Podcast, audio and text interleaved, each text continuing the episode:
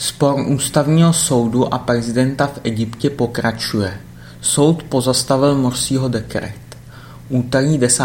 července 2012 Egyptský nejvyšší ústavní soud pozastavil platnost prezidentského dekretu, který Muhammad Morsi zrušil soudní rozhodnutí o rozpuštění parlamentu a svolal jeho opětovné jednání.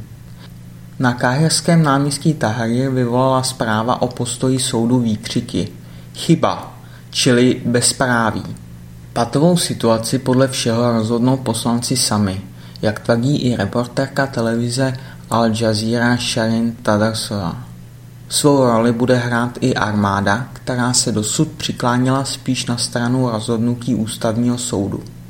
Tadarsová nicméně upozornila, že ve skutečnosti jde spíš o spor mezi prezidentem a armádou, na jejíž stranu se přiklonil i ústavní soud, než naopak. Poslanci se prozatím pro vydání Morsího dekretu sešli k prvnímu procedurálnímu jednání, které ale trvalo jen deset minut.